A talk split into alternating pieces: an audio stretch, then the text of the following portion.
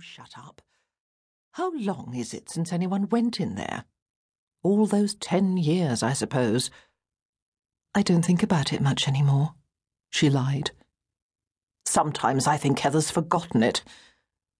Perhaps I can forget it now, said Ismay, and she went downstairs to find her mother, who was in the garden with Heather. Forgetting isn't an act of will. She hadn't forgotten.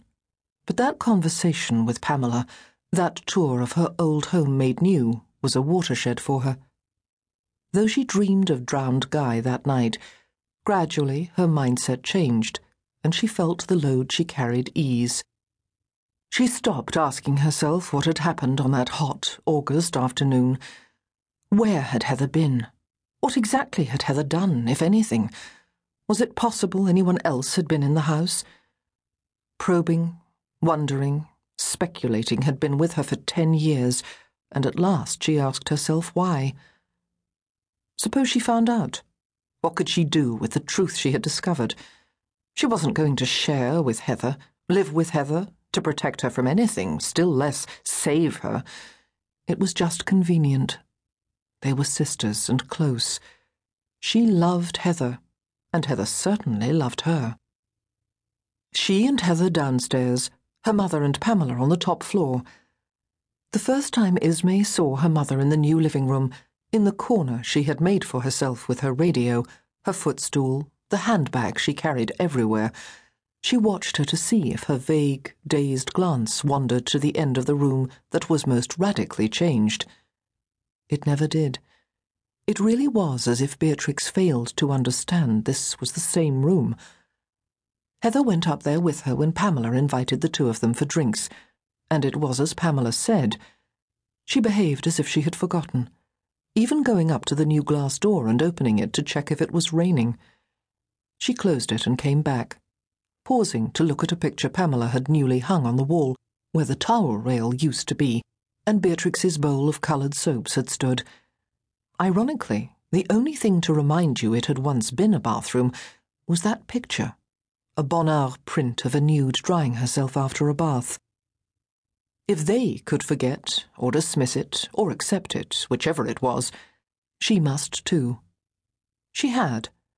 She was almost proud of herself for doing what people said you had to do. Move on. The next time she was up there with her mother, sitting with her while Pamela was out, she got up and walked across the polished floor, stepped over the two rugs, stood in front of the table where the shower cabinet used to be, and picked up a glass paperweight patterned with roses.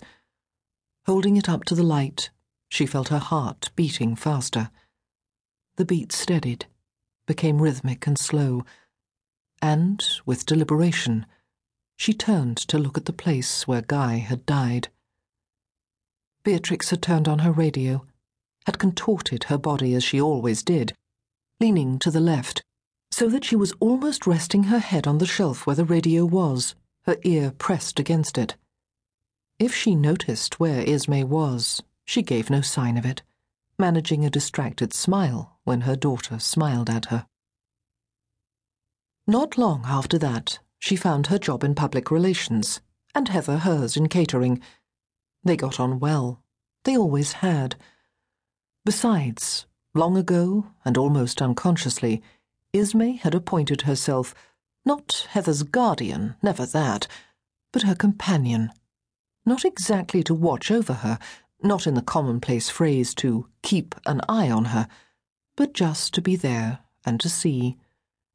Each time she came home, each time they met during those four years apart, she had watched and inquired and listened to what Heather had to say. She never thought much about the future, the inevitable separation which must come one day, must come or be avoided at a terrible cost to both of them.